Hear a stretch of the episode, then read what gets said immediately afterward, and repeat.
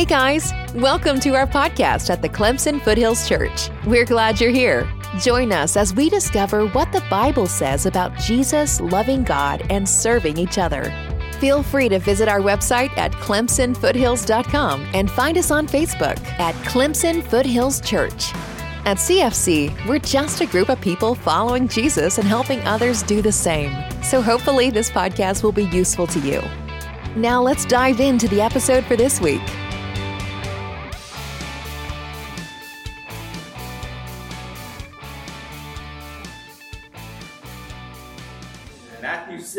Verse 9, uh, depending on what uh, you may have grown up in a church where you said this every single Sunday.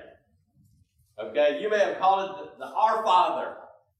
You may have called it the Lord's Prayer, where every single week you you said this. Okay, I came from a tradition like that. Okay, and so uh, that's not what we're going to do. We're to dig into what was Jesus communicating when he tells us, hey, this is how you should pray, not from a standpoint of like word for word, line for line, but where, where is he trying to place us, right, to, to be connected to him? So Matthew 6, verse 9, therefore you should pray like this, okay? Um, Our Father in heaven, your name be honored as holy. Your kingdom come and will be done on earth as it is in heaven. Give us today our daily bread, and forgive us our debts, as we have also forgiven our debtors. And do not bring us into temptation, but deliver us from the evil one. And then some of your Bibles may have some brackets that says, For yours is the kingdom and the power and the glory forever. Amen. There's actually a purpose for those brackets. Um, and this is just kind of some Bible 101 here, okay? Oftentimes, um, those sections of Scripture are sections of Scriptures that the earliest documents that we have didn't include this section. But there's been plenty of other documents that are dated at a later time, and so they kind of slide it in there, but they let you know that the earliest ones didn't have this, okay? The, oftentimes, the Bible translators will take something like this and they'll go, oh, we, we can put this in there and let people know because there isn't anything that's changing anything about Jesus. There's no new teaching. So that's why that is there. But our Father in heaven, your name be honored as holy.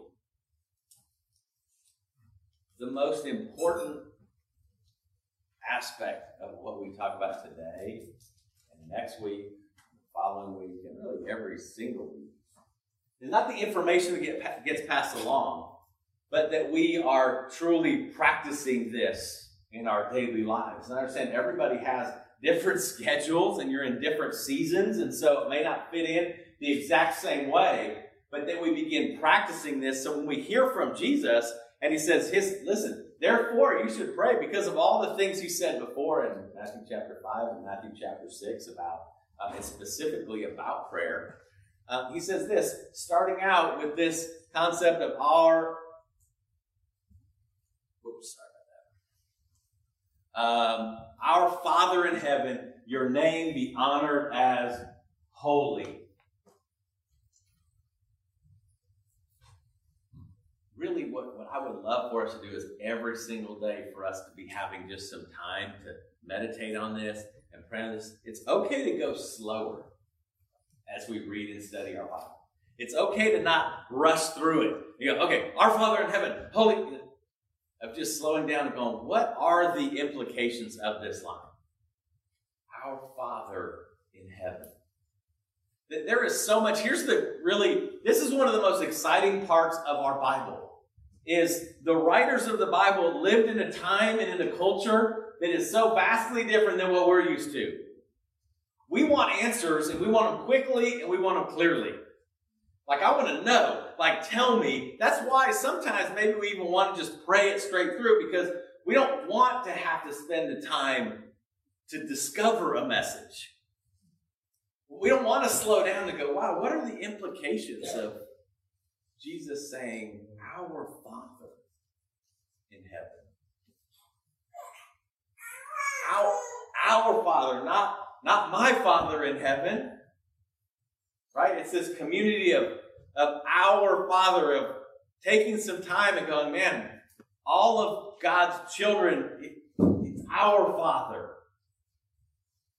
And it can go in a lot of different ways when we begin to think about that. First of all, is probably memories of our own Father here.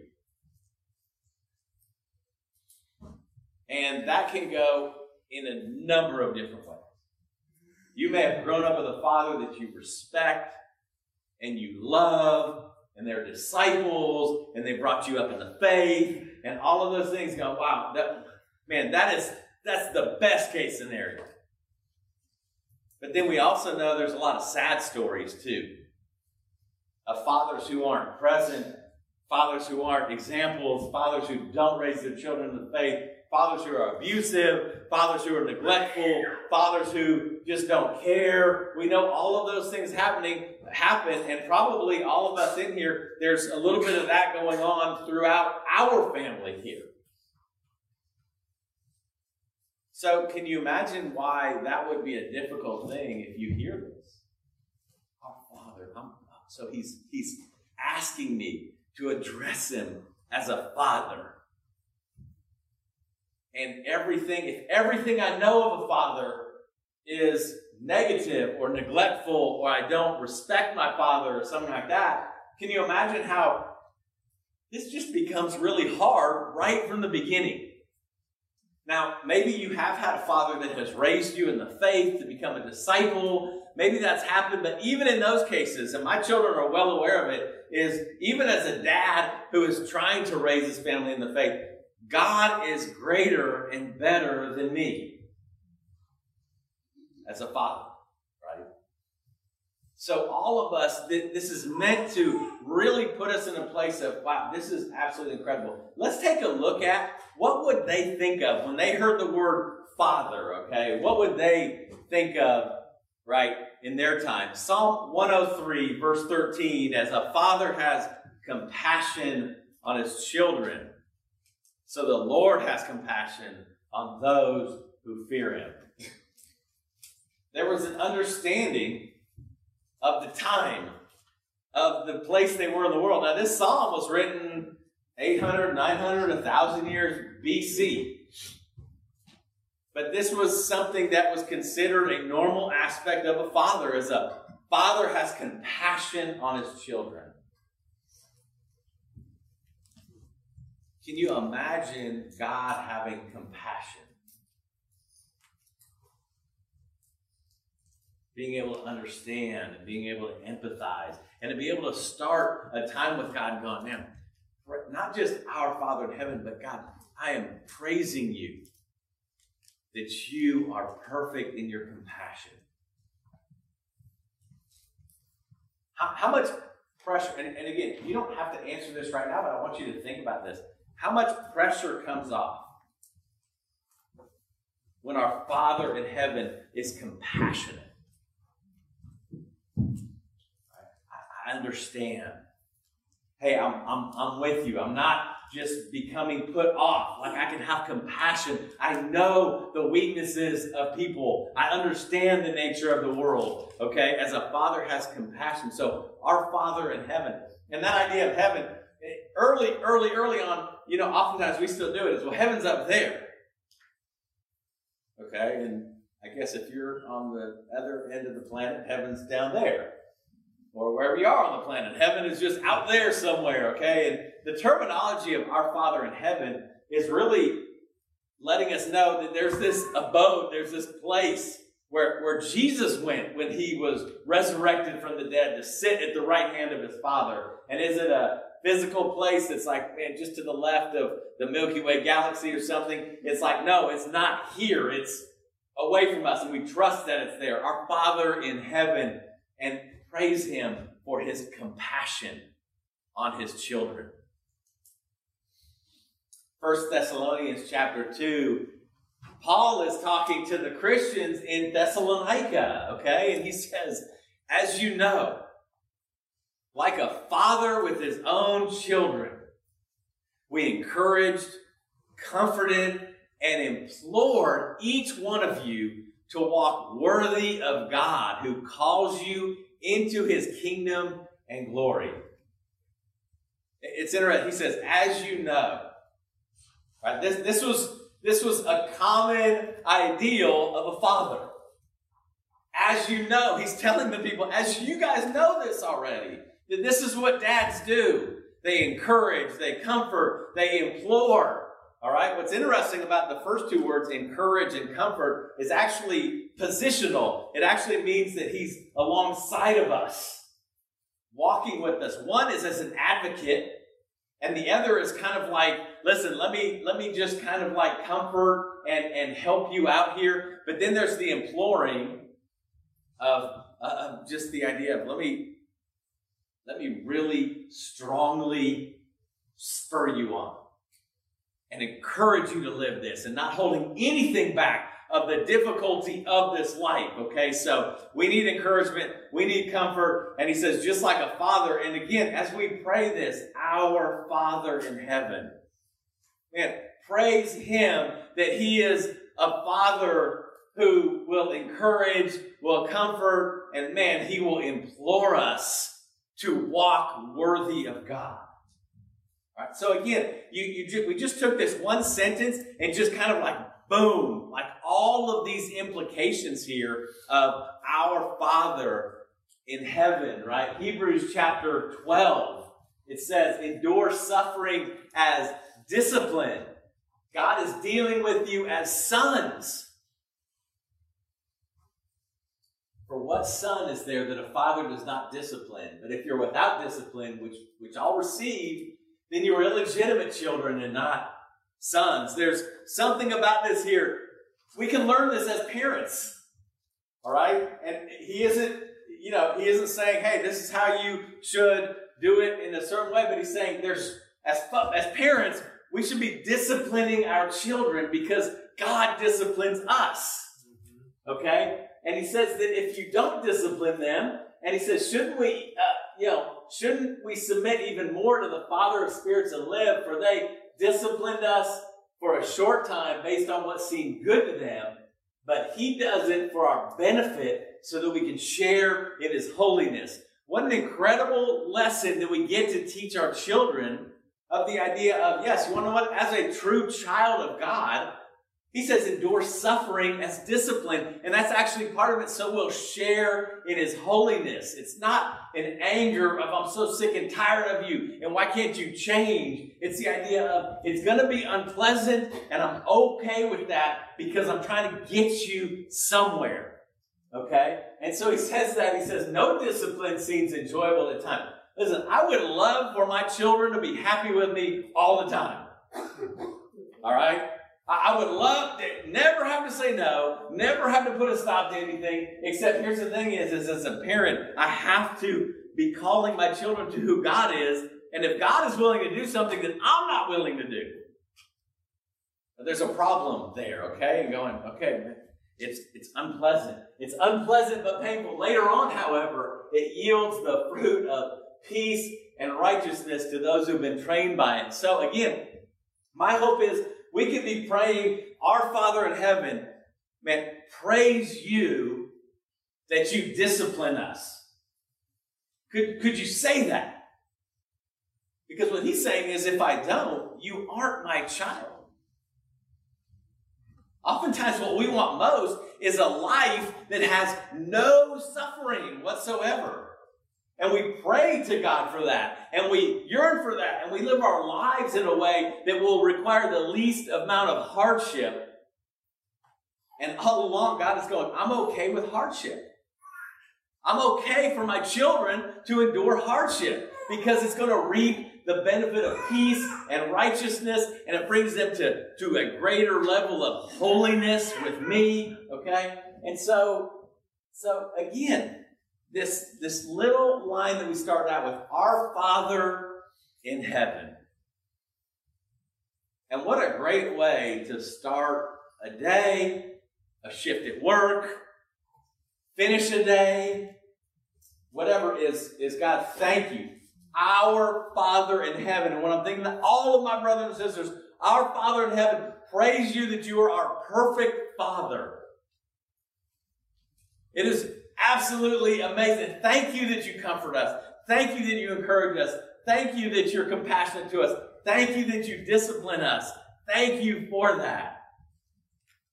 Right? What a great way to start. Can you imagine? Here's my experience. When I'm actually like putting myself in that posture, in that place in front of God, something changes with me just like, just saying. Of just the idea of, okay, I have to be in a different place. Then, God, why are you doing this to me? Why is it so hard?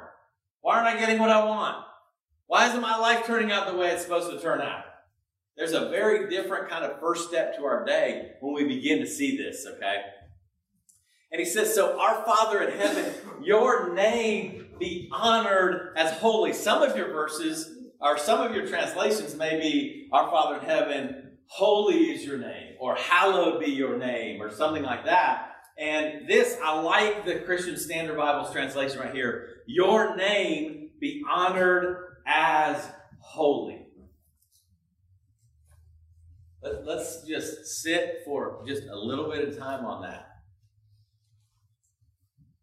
The, the person praying this and saying, Your name, Father, as we've said before in Galatians 4, in Romans 8, he said he gives us his Holy Spirit inside of us that even allows us to say, Father. Okay?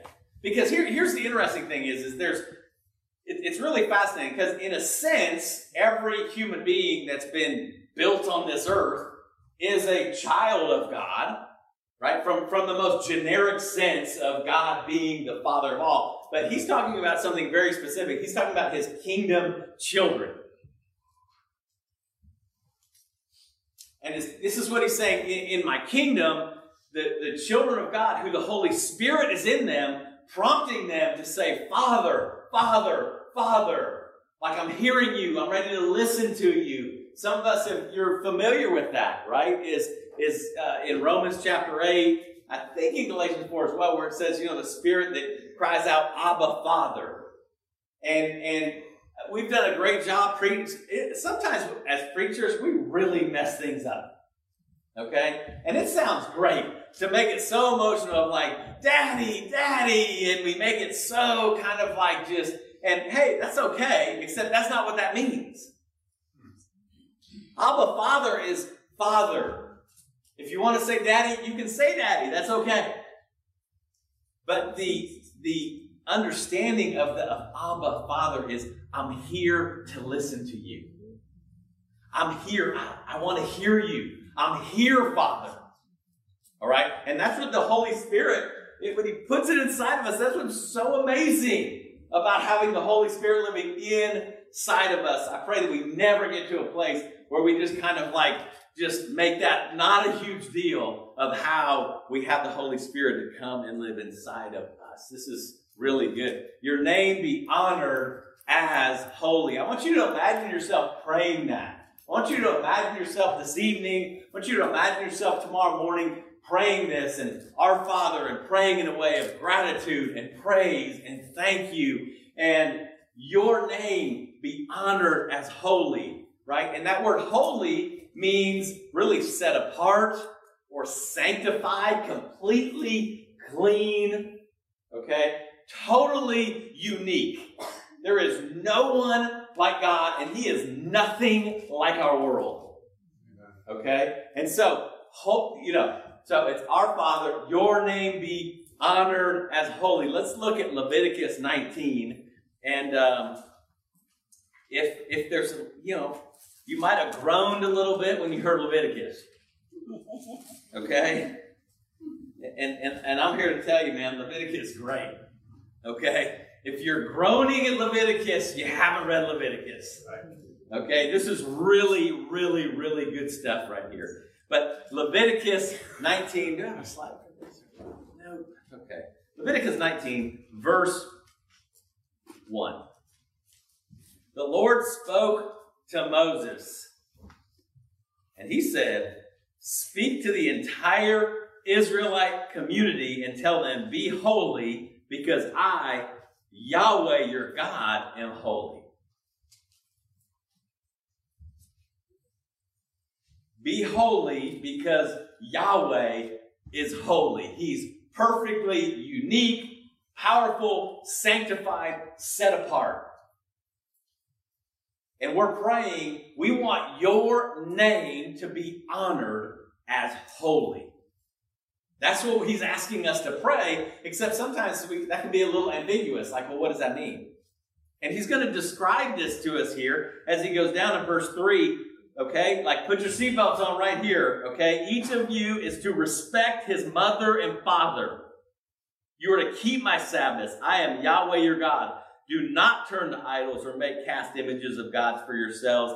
I am Yahweh your God. Okay, so he's already set it up. He says, I'm Yahweh, I'm holy, be holy because I'm holy. Okay, and he says right here, respect your mom and dad, keep my Sabbaths. I'm Yahweh your God. When you offer a fellowship sacrifice to the Lord, sacrifice it so that you may be accepted. It's to be eaten on the day you sacrifice it or on the next day.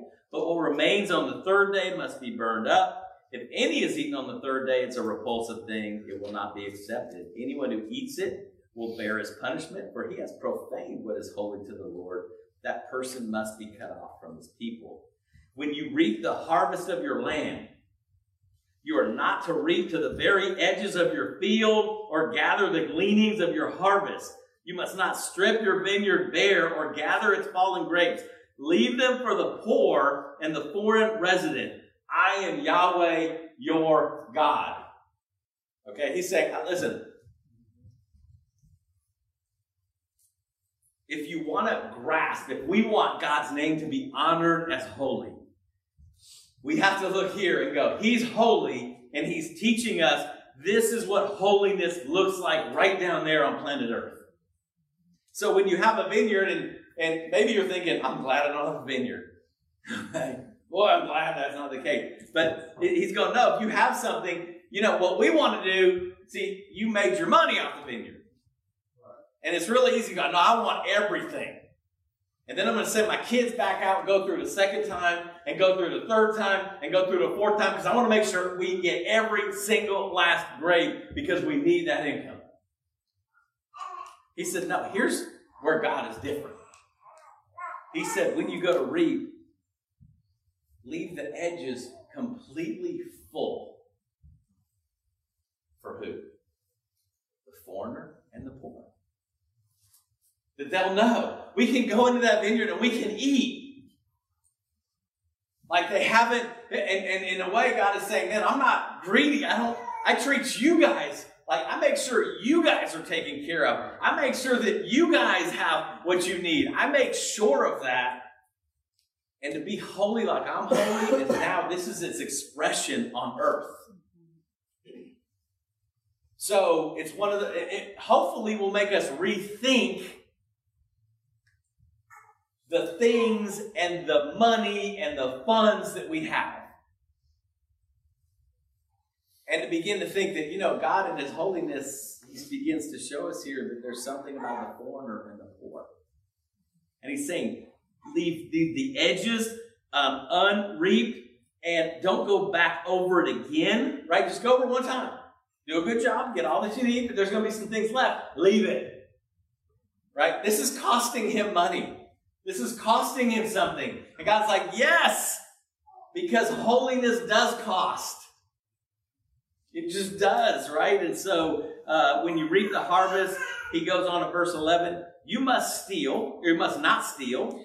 I'm sorry. I heard, I heard somebody go, yes. Finally, we got to the good part of the Bible. you must not steal, you must not act deceptively or lie to one another.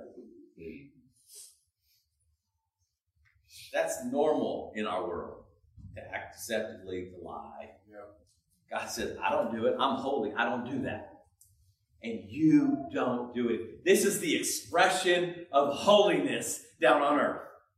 Right? It's, this isn't just, you know, that where we can boil the Bible down to, oh, is it just a list of do's and don'ts of what I can do and what I can't do? And God is going, I want you to share my holiness. I want you to be holy because I'm holy. And I'm going to show you what that expression is on planet Earth that you live on. Don't steal, don't act deceptively, don't lie, don't swear falsely by my name, profaning the name of your God. He says, I am Yahweh.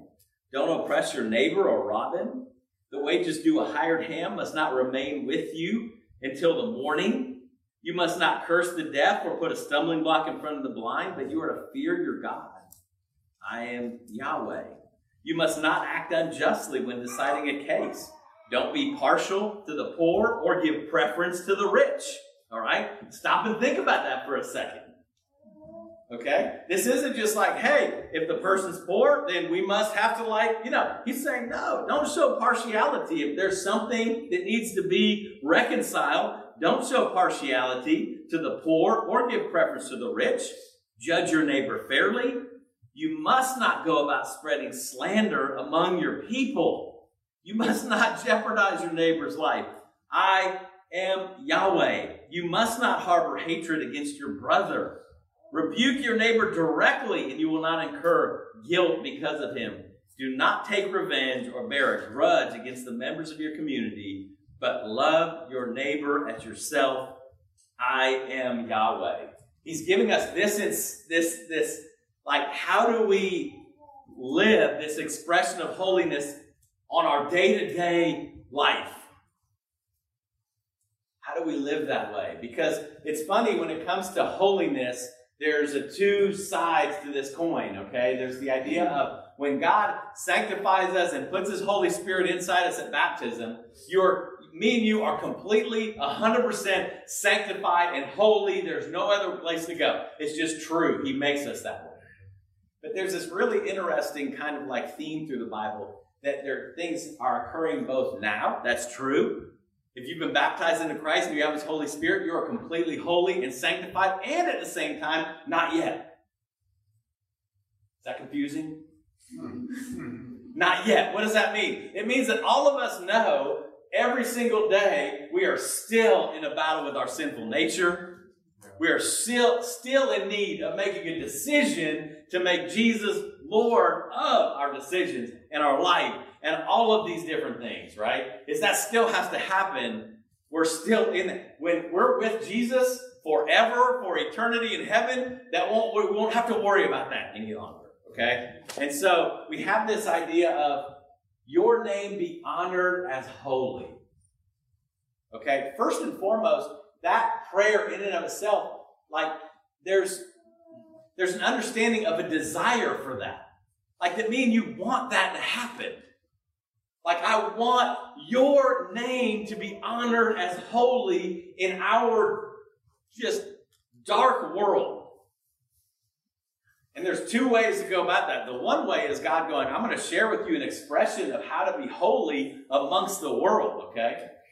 I'm going to share with you that, and then we'll turn over to Ezekiel chapter 36. So, um, you can jump on over to the right. Ezekiel chapter 36.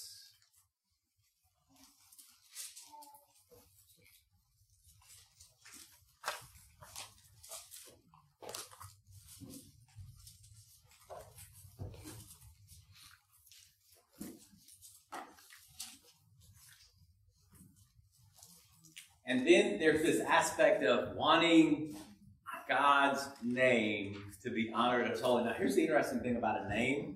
For us, a name like, you know, Carl, Keith, Van, Roxanne, it's kind of like, oh, it's a name. You kind of like it. Maybe you don't like it, whatever. We, names don't mean a whole lot. Names are about everything that that person is about.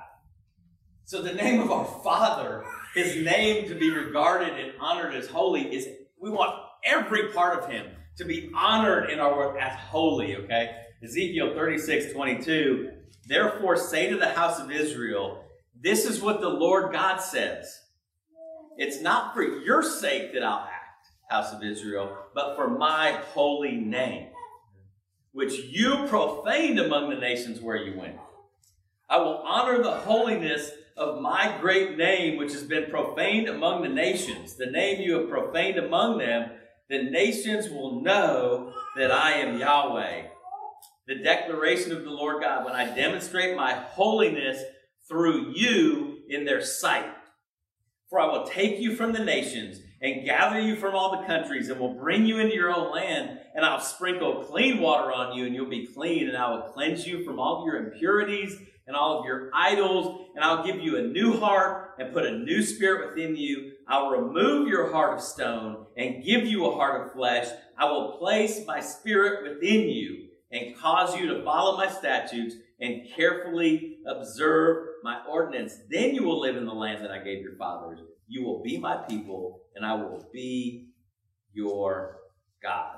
Okay? And so, one of the really important like themes and understanding that we have to have when we're talking about our Father in heaven is that primarily He will make sure that His name is honored above all.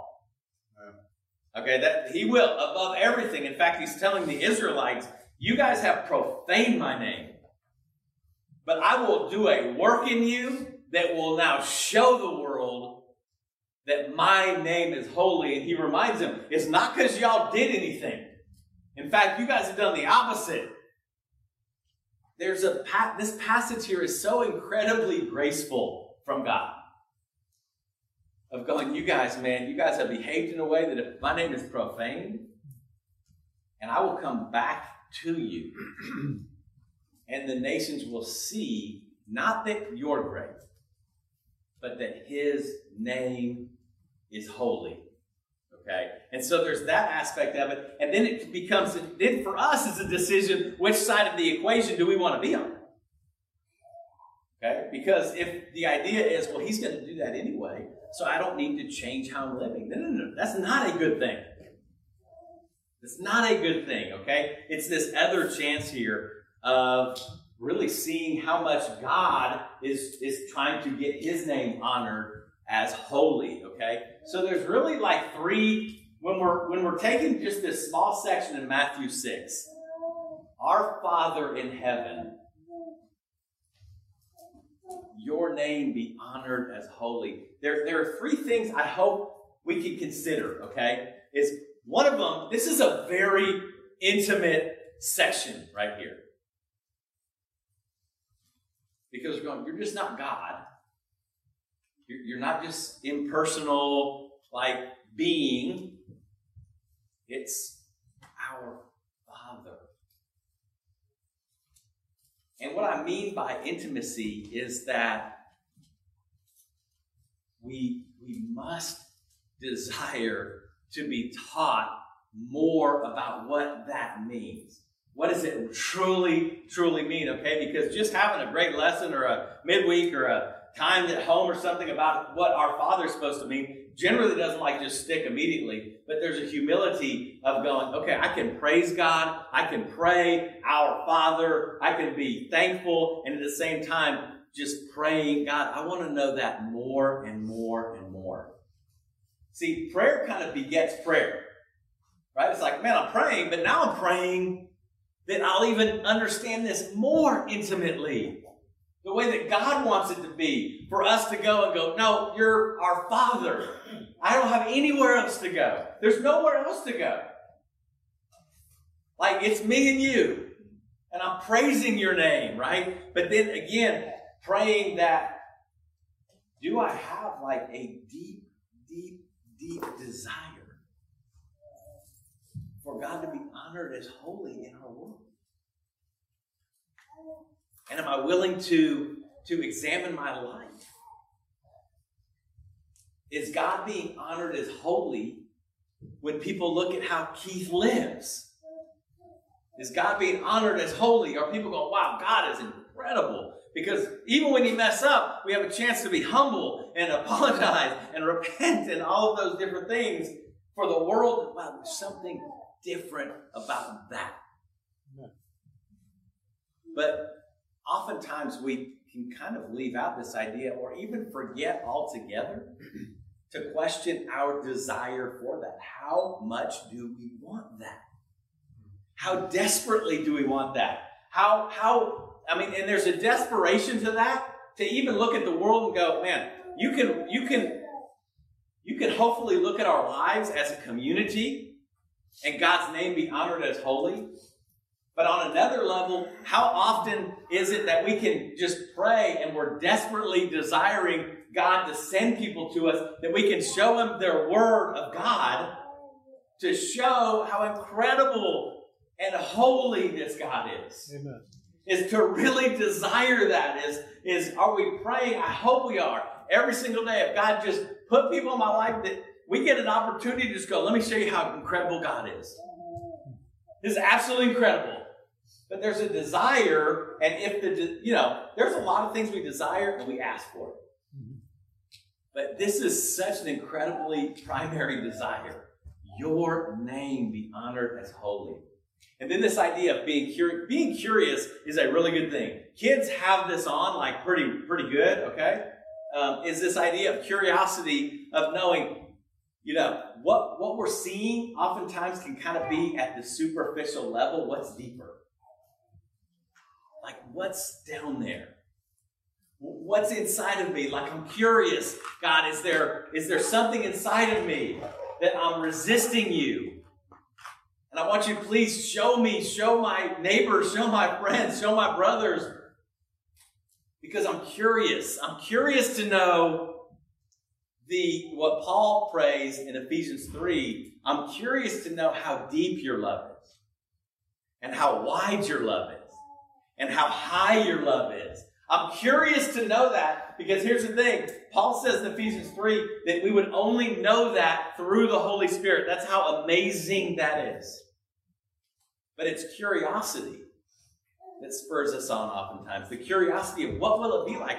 Peter says, set your, set your hope fully on the grace that will be realized when Jesus appears again. Right? Just being curious of that moment will spur on our faith. Set my heart. what will it be like when Jesus comes back? And he says, set your hope on the grace that will just be just put over his children that will experience. And again, curiosity brings us to that place. Go, man, I wonder what that's going to be like. And I wonder I wonder what he expects from me. And I wonder what, if I'm doing something, am I doing something that's profane? Like curiosity can take us to places, even in our relationships, to help one another. I love this, that, that Paul writes this, and we're going to go ahead and take our communion here. Philippians chapter 3, verse 10. My goal is to know him and the power of his resurrection that right there, that is a man who is curious. You're talking about the resurrection. You, mean we're going to join you in that resurrection? I wonder what that's going to be like. Can you imagine? It's like there is nothing that we can possibly experience on this on earth. And, and he says here, my goal is you can plug in. My desire is, my dream is to know him and the power of his resurrection and the fellowship of his sufferings. That, that's somebody, they get Jesus. When I saw your sufferings, I want to share in that with you. I want to be counted in that with you. I don't want you to have to suffer for something that I'm not suffering for as well. I want to share in that with you. Being conformed to his death assuming that I will somehow reach the resurrection from among the dead. All right, this is a man who is curious, he is intimate, he has this deep desire. Listen, you don't say these words to just say words. Okay, this is somebody who's just like, man, I am right there. And, and, and I can't, I just want to know him more. I want to experience him more. I am, I want to know how this is going to work tomorrow at work. I want to know how this is going to work in my family. I just want to be in his word to know, man, how can I share in this with him? And so just that one starting point, our Father in heaven, your name be honored as holy. Just that and just the, a tiny little exercise of kind of like piecing that apart and spending some time just praising Him, connecting ourselves with what holiness is, what His expectation is, and the fact that He has given us His Spirit to even say, Father. That's what we get to do when we take our communion each week, is that we do come in direct contact with God from a standpoint of going, listen, I want you still. I'm looking ahead. I'm grateful. I'm praising you. What you did for us, you didn't have to do. There wasn't anything in any of us that was so good that you thought, but man, that I, they kind of deserve that. What you did on the cross isn't what we, but it's one of the most beautiful things we've ever known in the entire history of the world, right? Because what it did is it exalted Christ as king, and you want to know what? We all began to be on the exact same playing field. Every single person, competitiveness, comparativeness, all those things went out the window, right? And so it's this idea. So again, there's there's something about going through these exercises that are so helpful because the, the hope is that our spiritual life truly is life, that there is some energy behind it, that there is some some zeal behind it, that it's not just empty words, but it's like, wow, we're remembering him, this incredible sacrifice. You didn't have to do it. Nothing will humble us more than that. Nothing will teach us more about the desperation that we're in, but also the lengths that God will go to rescue us. And then we're remembering his resurrection too. We're remembering something that's never happened on the face of the planet except for him at one time. That's what we're remembering. We're remembering that and going, wow, you want to know what? There is nothing that we will encounter that the team we're on already has the power. We're already on that team. If, if God has the power to resurrect a human, and He's going to bring us all in there, we literally have nothing to worry about. Okay? And again, that's not me saying it. That's that's kind of the crock pot we should be marinating in at communion. Thanks for joining us. If you'd like to learn more about us or have any questions, please visit clemsonfoothills.com. You can also text Foothills to 94000 to stay up to date on everything going on here at CFC.